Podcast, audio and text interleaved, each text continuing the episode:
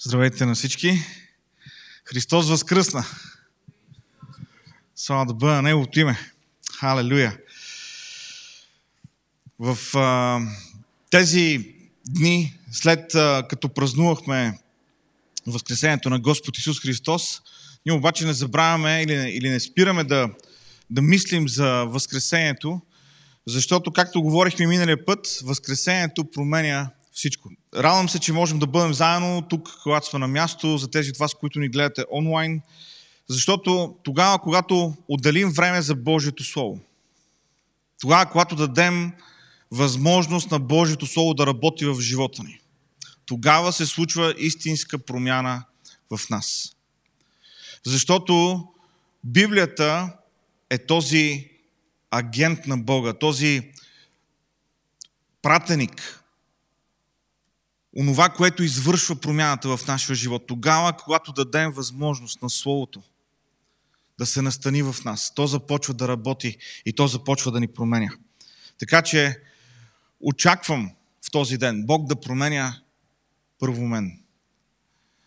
Разбира се, очаквам Бог да променя всички нас, защото ние даваме време за Неговото Слово. Миналия път започнахме една поредица, която е заговена какво ни дава Възкресението. И в първата тема говорихме за това, че Възкресението ни дава нов живот. Ако а, не сте а, слушали проповедта, не сте били тук на място или не сте гледали онлайн, а, може да отидете назад в фида а, на църквата в Фейсбук. Ако гледате в YouTube, може да видите тук в горния а, край на екрана, ще се появи надпис с а, връзка към тази а, проповед. Говорихме за това какво означава че Възкресението ни дава нов живот. И говорихме за това, че всъщност нов живот за отделния човек. Възкресението ни дава нов живот за отделния човек. И дадохме този пример с Петър. Това, което се случи в неговия живот. Също така говорихме за това, че Възкресението дава нов живот за църквата. Говорихме за общността от вярващи, която беше различна след Възкресението. Възкресенската сила промени тази общност от последователи – и накрая, разбира се, говорихме за това, че Възкресението дава нов живот на обществото. Тогава, когато отделният индивид е променен. Тогава, когато църквата, Божията общност е променена. Това, се, това прелива в обществото. Това нещо започва да влияе на хората около нас, на институциите, на социалния ред, на културата, в която живеем. Днес, това, за което ще говорим, е свързано с тази неделя, така наречената неделя на апостол Тома, Томина неделя. И ще говорим за това, че Възкресението ни дава увереност. Точно това, от което Тома имаше нужда. Тома, който е набеден за съмняващият се апостол, но ние и друг път сме говорили. Тома далеч не беше сам в своето съмнение. Дори тогава, когато четем когато Исус се възнасяше от учениците. Казва се, че имаше там събрани стотици хора, които го виждаха как се възнася и имаше такива, които се усъмниха. Тома не беше видял и се съмняваше, а имаше хора събрани, които бяха свидетели на, възк... на възнесението, виждаха Исус как се възнася и продължаваха да се съмняват. Днес ще говорим за това как възкресението ни дава увереност. И ще използваме три библейски истории. Затова, разбира се, първата, свързана с апостол Тома. И с тази знаменита случка, която дава името и на тази неделя, Томина неделя. Увереността във Възкресението, приятели, побеждава съмненията. Това е първото нещо, за което искам да говорим днес. Увереността във Възкресението побеждава съмненията. Защото Тома имаше съмнения. И нека си признаем, той имаше право да има съмнение, защото вярата на другите ученици не беше дошла от, а, така, от, а, тяхната, от тяхното благочестие, от това, че те бяха чели и бяха разбрали писанията. Тяхната вяра беше дошла от това, че те се бяха срещнали с възкръсналия Христос. Тоест, те имаха предимство пред Тома. Тома не беше между тях тогава, когато Исус им се яви. Не знам къде е бил. Може би е бил до пазара, може би е отишъл до Калфонд да напазарува. Може би е имал нещо да прави, отишъл да се подстригва, не знам къде е бил по това време. Но Тома не беше там. И когато, всички дойдо, когато той дойде, всички му обясняваха, Господ е възкръснал, беше единствено правилно той да каже, чакайте сега, вие сте го видяли, аз не съм, искам и аз да го видя.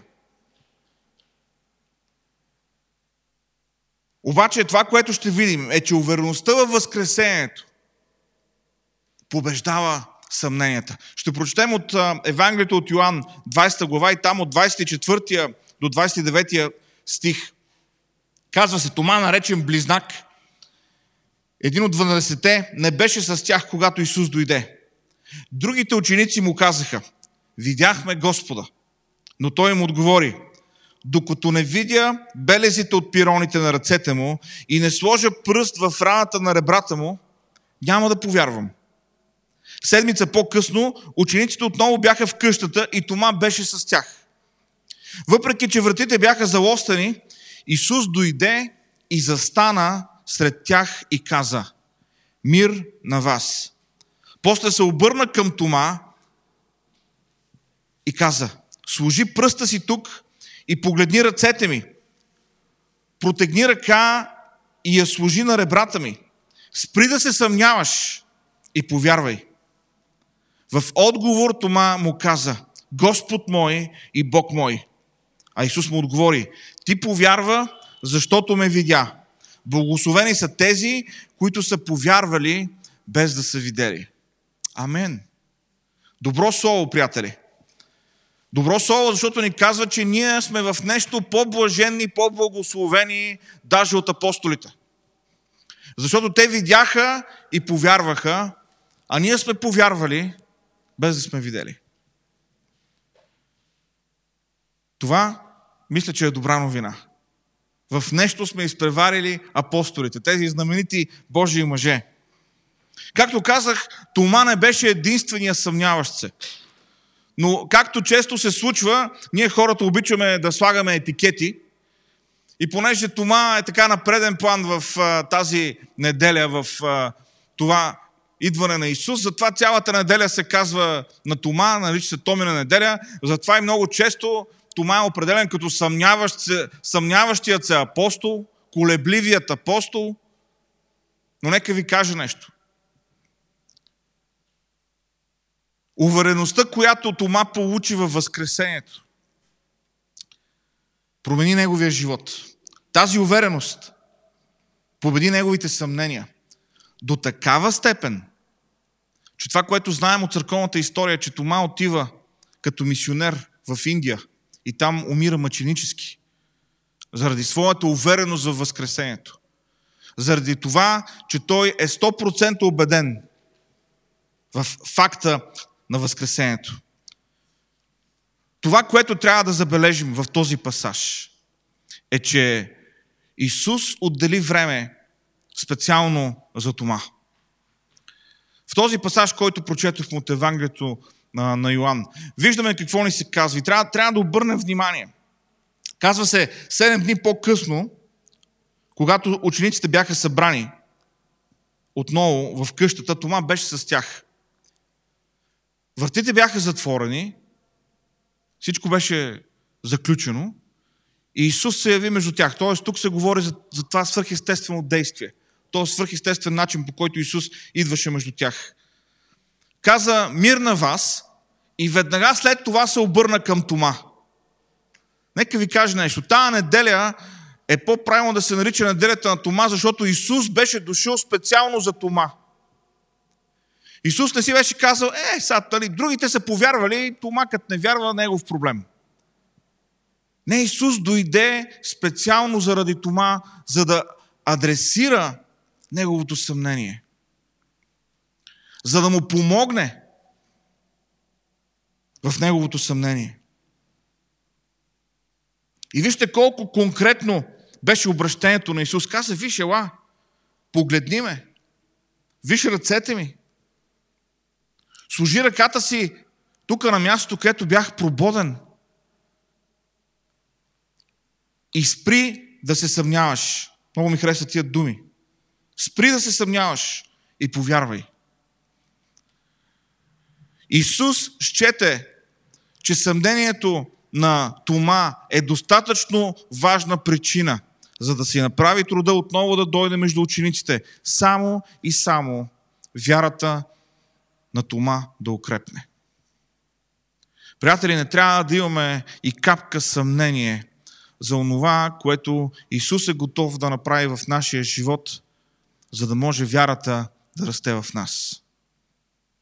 За да може вярата да напредва в нас. Бог работи в живота ни. И сякаш прошепва същите думи, които казва и на Тома. Спри да се съмняваш и повярвай. Не знам каква ситуация стои пред нас, не знам какви проблеми са изникнали пред нас. Но нека ти кажа Божието послание за теб тази сутрин. Спри да се съмняваш и повярвай. Амин. Спри да се съмняваш и повярвай. Това не е магическа формула. Това не е вълшебен ключ, който ще отвори всяка врата. Но тази лична среща ще промени нашата перспектива. Тази лична среща, това повярване, този скок в неизвестното, ще промени посоката на нашия живот. Както това се случи с Тома. Спри да се съмняваш и повярвай. Възкръсналият Господ отдели време, за да увери съмняващият се. Възкресението победи съмнението. Възкресението победи колебанието.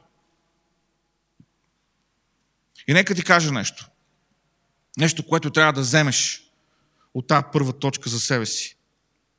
Най-добрият начин да се справиш с съмненията, най-доброто лекарство срещу съмненията. Понеже сме в този сезон, нека да кажем, най-добрата вакцина за съмненията е личната среща с Бога.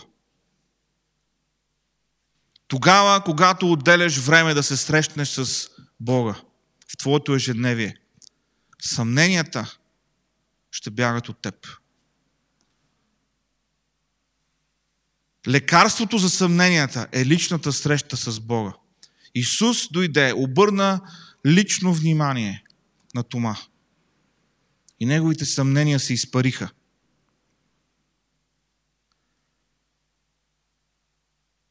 Нека ти кажа нещо. Всеки ден Исус идва към теб. Всеки ден Исус иска да общува с теб. Всеки ден Исус иска да се срещне с теб. Въпросът е, ти срещаш ли се с Исус? Ти отделяш ли това време? Ти даваш ли това да се случва в твоя живот? Най-добрият лек за съмненията ни е личната среща с Бога. И така това, което виждаме днес на първо място, е, че увереността във Възкресението победи съмнението. Второто нещо, което искам да видим, е, че увереността във Възкресението побеждава притеснението. Какво означава това? Увереността във Възкресението побеждава притеснението. Нека да прочетем от Деяния 4 глава, 7 до 13 стихове и ще видите за какво говорим. Деяния 4 глава, 7 до 13 стих. Тук апостолите на Исус са изправени пред Синедриона. Те започват да проповядват възкръсталия Христос. Започват да се случват неща. Религиозните водачи много добре усещат тогава, когато се случват неща, които застрашават тяхната подредба. Установения ред. И разбира се, какво правят? Те веднага хващат тези пакостници и ги изправят, за да ги питат какво се случва. И така ние четеме Деяния 4 глава 7 до 13 стихове. Изправиха апостолите отпред и започнаха да ги разпитват. С каква власт и от чие име извършихте това?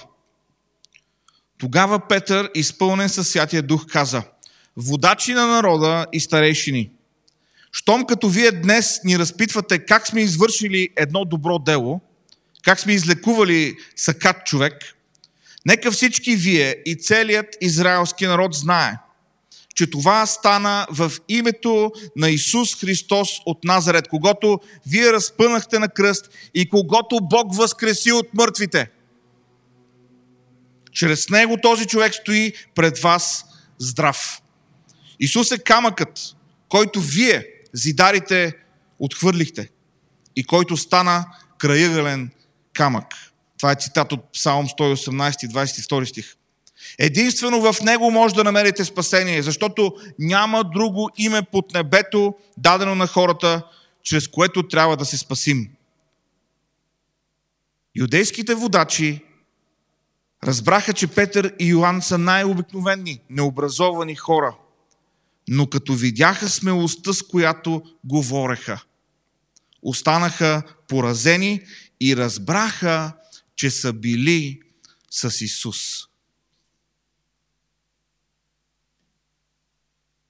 Тогава, когато учениците бяха разпитвани, старейшините разпознаха, че тези хора са били с Исус. Само, че да ви питам, с кой Исус бяха учениците, за да добият тая смелост? С техния учител Исус, който ги изпращаше по двама. Разпознаха, че бяха с възкръсналия Исус. Защото видяха тая смелост, която преди това я нямаше. Учениците и преди това бяха изправени.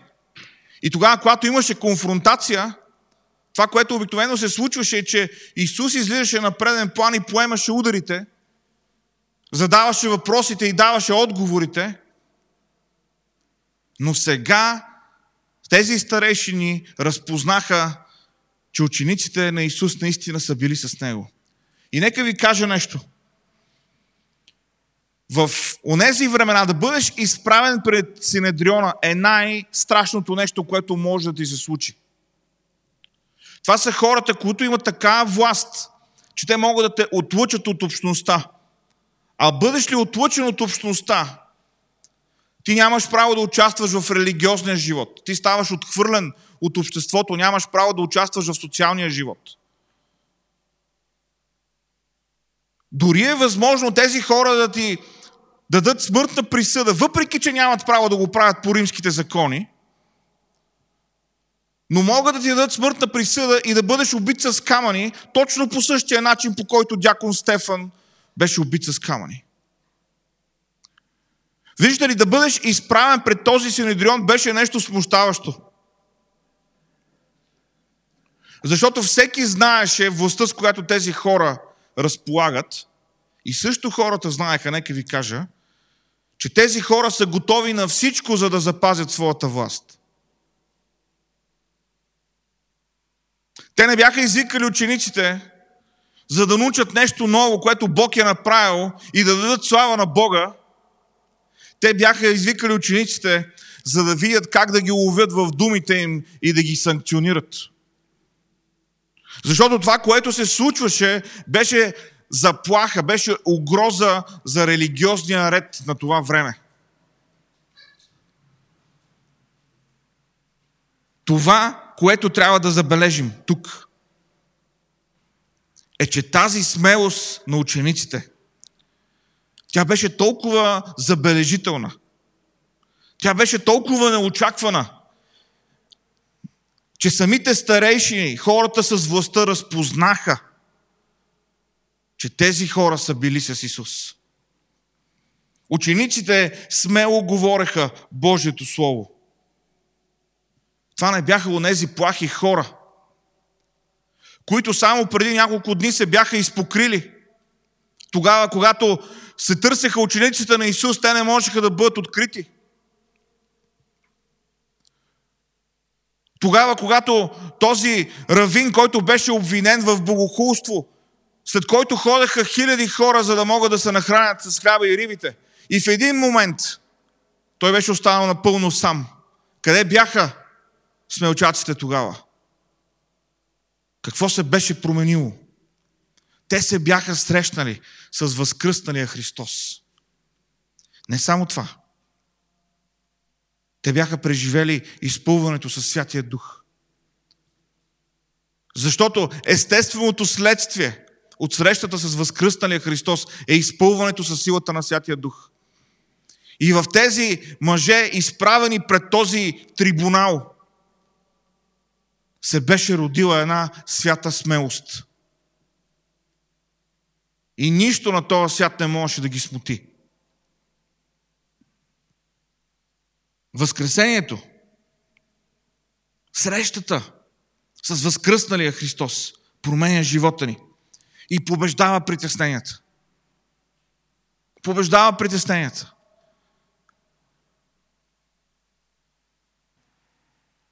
Познавам един човек, той се казва Роб. Наскоро ми разкаже за своето свидетелство. Когато бил в гимназията, среща Бога. И срещата му е толкова драматична, толкова реална, че той, въпреки че не е екстровертен, такъв експресивен човек, той усеща тази нужда, че трябва да сподели своята вяра. И започва да, да говори на своите приятели, на хората, които са в неговия клас в гимназията, започва да говори на хората, които са в неговия квартал. 40 човека, само през първия месец, когато Ропа повява, 40 човека идват на църква и остават в църквата.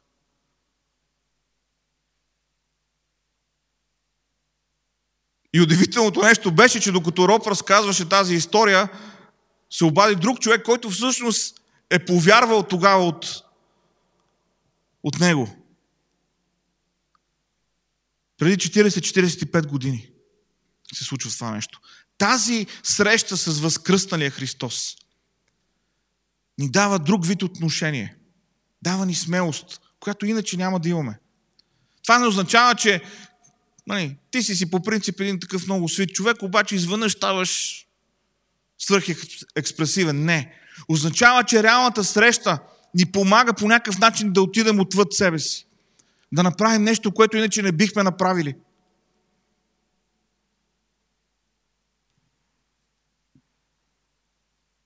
Когато преживееш реалното присъствие на Бога, притеснението започва лека по лека да се изпарява. Не, че ние ставаме изведнъж точно обратното на притеснителни. Не. Но Бог ни помага да превъзмогнем това. И ако още не се е изпарило напълно притеснението, означава, че това, което ни трябва е още от Божието присъствие.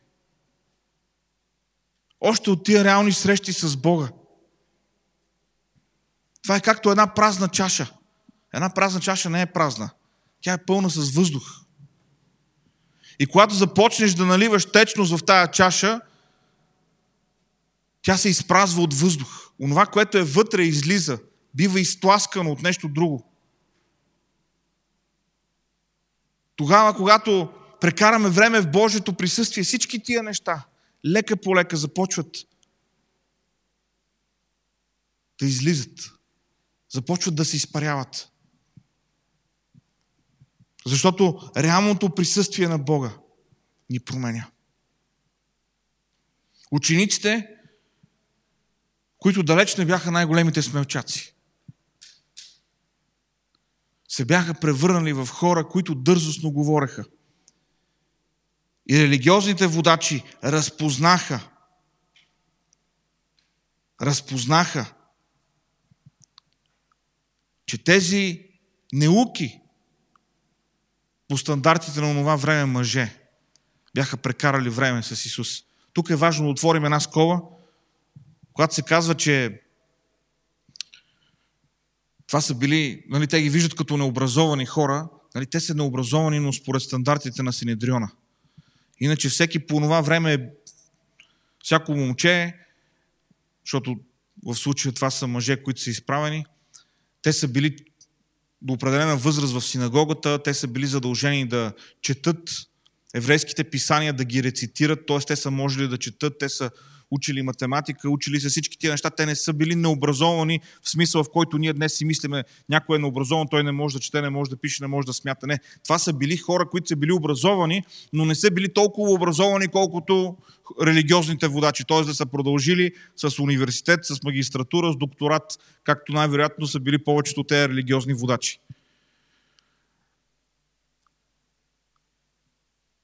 Това, което е свидетелството тук е, че тези образовани, тези хора, които са били висшата класа в това общество, разпознават Божието присъствие в тия хора.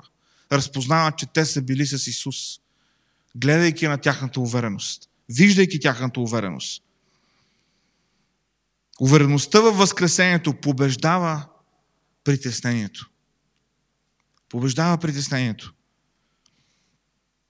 И третото нещо, което бих желал да видим днес, когато говорим за това какво Възкресението прави в живота ни, за новата увереност, която ни дава, е, че увереността в Възкресението променя посоката. Променя посоката. Това е както вятъра в платната на кораба.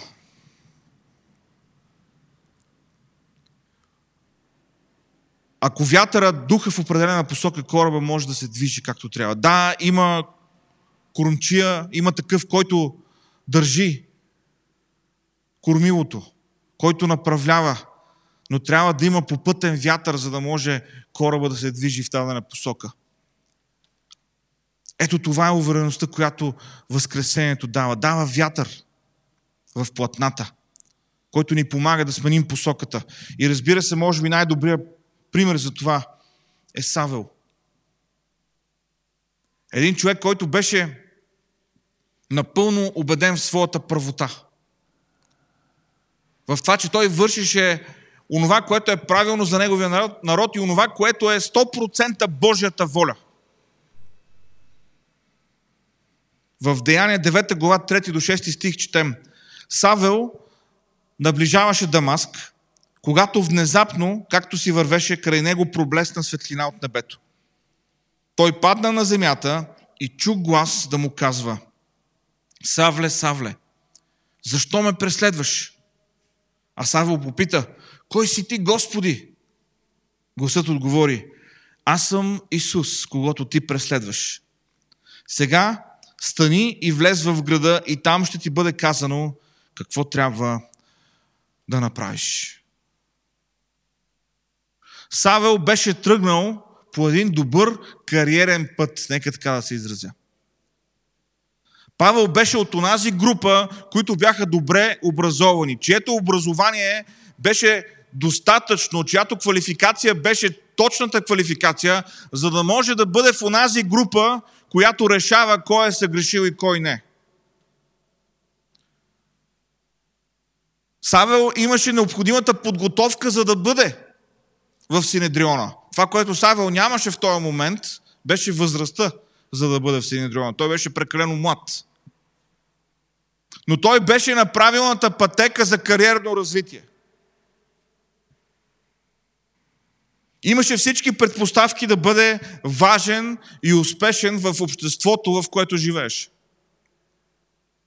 Римски гражданин, образован, учил с хора, които бяха управници по това време, вещ в писанията. Всичко беше перфектно подредено в неговия живот. Единственото, от което той имаше нужда, беше време. Време. Просто в древните общества, за да можеш да вземаш определена позиция, освен всичко останало, трябва да имаш необходимите години. Трябваше му време. Просто лека по лека да върви в тая посока, времето да мине, за да може неговото влияние да расте неговата важност да расте. Да, но нещо се промени при Савел. Нещо се промени. Той срещна възкръсналия Христос. Той имаше реална среща с възкръстания Христос, там по пътя за Дамаск. И тази среща промени посоката на неговия живот. Затова по-късно, когато Павел пише, може да, може да, може да, каже следните думи. Всичко счетох за измет. Само Христос да придобия. Кое е това всичко, за което говори Павел? Говори за това всичко, което имаше преди тая среща, там по пътя на Дамаск, за Дамаск. За това всичко говори. Онова всичко, което беше на, на една ръка разстояние от него. Готов, просто трябваше да мине времето. Да е здрав, да е добре, то му беше обещано, то беше там. То го чакаше. Обаче тази среща, тази среща промени посоката на неговия живот. Павел имаше увереност в своите възможности. Павел имаше увереност в своята правота. Защото когато говори за себе си преди среща с Христос, той казва, аз гонех църквата и мислех, че по този начин огаждам на Бога. Той имаше увереност.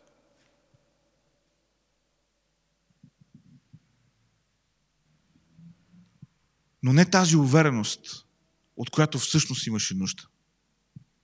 Срещата с възкръсналия Христос промени всичко това. Вижте, Павел срещна Христос там по пътя за Дамаск, но Павел не стана Петър. Павел не стана Йоанн и Павел не стана Яков. Не. Павел си остана Павел. Той остана ония човек с онова образование. Но срещата промени нещо друго, промени неговата посока.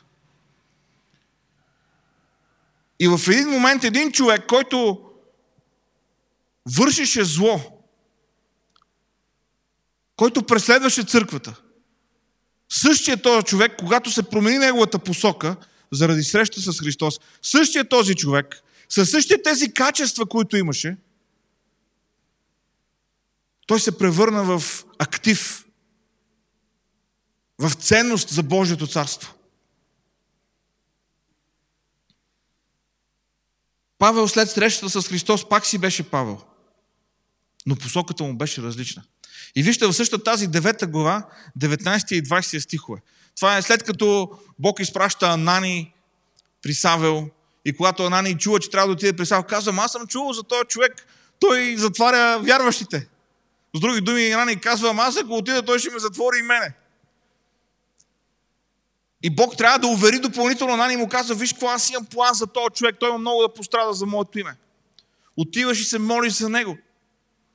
И Анани отива при Савел и му казва, брате Савле, изпращаме ония Исус, който ти срещна по пътя, да сме сигурни. Да сме наясно, кой ме е изпратил, да не ме, да не ме оковеш и мене. И когато се помоли за него, Павел отново прогледна. И вижте какво се казва същата глава, 9, 19 и 20 стихове. Савел остана с последователите в Дамаск няколко дни, после започна да ходи в синагогите и да провъзгласява Исус е Божият син. Колко дни са минали? Не знам. 5, 10, 15, един месец да е минал. Може ли за един месец Павел да научи цялото християнско богословие? Приятели, той си знаеше богословието. Павел беше натиса с богословието. Павел беше натиса с доктрините. Тая среща с Исус, тя промени посоката му. И тая нова посока освети неговото богословие по напълно различен начин. И се казва, той веднага влезна и оборваше, говореше, убеждаваше ги, че Исус е Божият син. Защо толкова наблягам на това, което Павел беше? Защото, приятели, тогава, когато срещнем Исус, Той използва онова, което сме. Той използва онова, което имаме в своята предистория. И, и много често ние, ние си мислим, о, това, което имаме назад в живота си не е добро. Или не е кой знае какво. Но Исус взима онова, което е било и го прави нещо ново.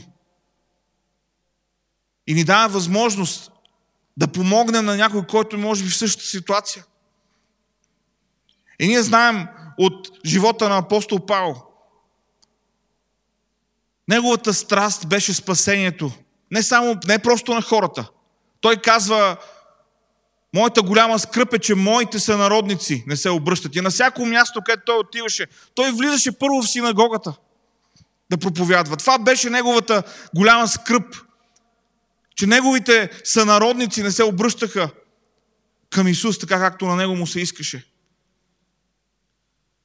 Бог използва онова, което беше в неговото минало, за да начертае едно ново бъдеще за него. Савел имаше нов път, нова посока, за да може да бъде Павел. Тази лична среща промени всичко. И тя даде на Павел посоката, която той нямаше. И която не можеше да получи от всичкото натрупано интелектуално знание.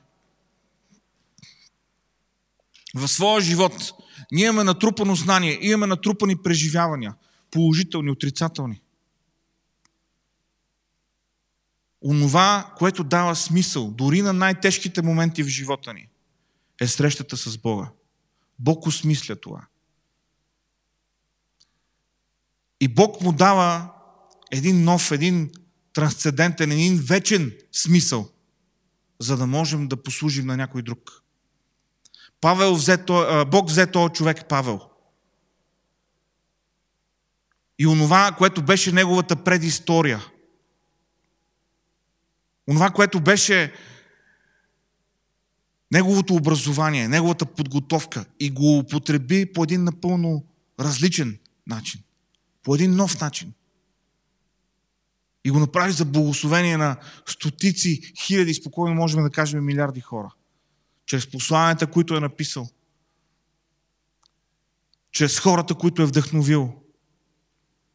Чрез примера, който беше. Не дей да пренебрегваш своето минало. Не дей да пренебрегваш своите преживявания. Защото личната среща с Бога променя дори уния тежки моменти в живота ни и им дава нов смисъл и ни помага да познаем Бог по нов начин, но също така да можем да послужим на някой друг. Увереността във Възкресението промени посоката на Павел. И аз съм сигурен, че ако ви дам днес микрофона, всеки може да каже как срещата с Бога е променила посоката в неговия живот. Не просто от това, че сме пътували към Ада и сега сме на път за небето. Но как е била променена посоката в нашето ежедневие? Това се случва тогава, когато дадем място на възкръсналия Христос в живота си. Възкресението на Христос ни дава увереност. И тази увереност побеждава съмненията. Тази увереност побеждава притесненията. Тази увереност променя посоката. Променя вятъра в платната. Променя начина по който осмисляме дори най-тежките си моменти. Защото срещата с възкръсналия Христос променя всичко. Амин. Халелуя. Нека се изправим да се молим. Обеден съм, че това е нещо, което Бог ни говори днес. Особено в тази част, която е свързана с нашето минало. Понякога има неща в нашето минало, които ние искаме да заровим към които не искаме да се връщаме, неща, които са ни наранили. Бог, приятели, изкупва нашето минало. Има изкупление и за нашето минало. И той взима дори болезнените преживявания и ги трансформира в нещо красиво, в нещо, което помага и благославя другите. Затова днес, ако мислиш за тежки моменти в своето минало, предай ги в Божията ръка. Отново в тази среща с Исус, предай ги на Него.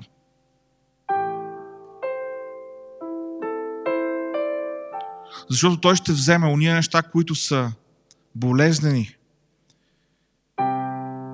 и грозни и срамни и ще ги превърне в нещо красиво. Той ще ни промени. Халелуя. О Господи! О Боже! Днес, Господи, заставаме пред Теб. И днес, Господи, издигаме гласът си към Теб. И днес, Господи, предаваме на Теб не само нашето настояще, не само нашата надежда за вечен живот с Тебе, но, Господи, предаваме на Теб и нашето минало, и унези тежки и трудни и болезнени моменти от своя живот. Защото знаем, Господи, че Ти можеш да вземеш тези тежки моменти и да ги превърнеш в благословение.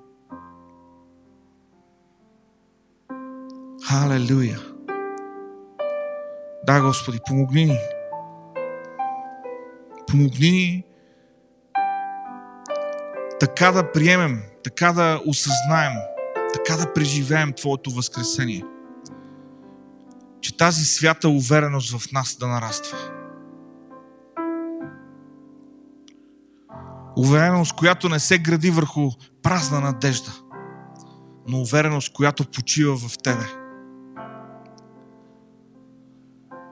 Увереност, която идва не просто от нашите възможности или от това, че нещата изглеждат добре пред нас. Но увереност, която идва от личната ни среща с Теб. Възкръсна ли е Господ? Халелуя, Господи, благославяме Те.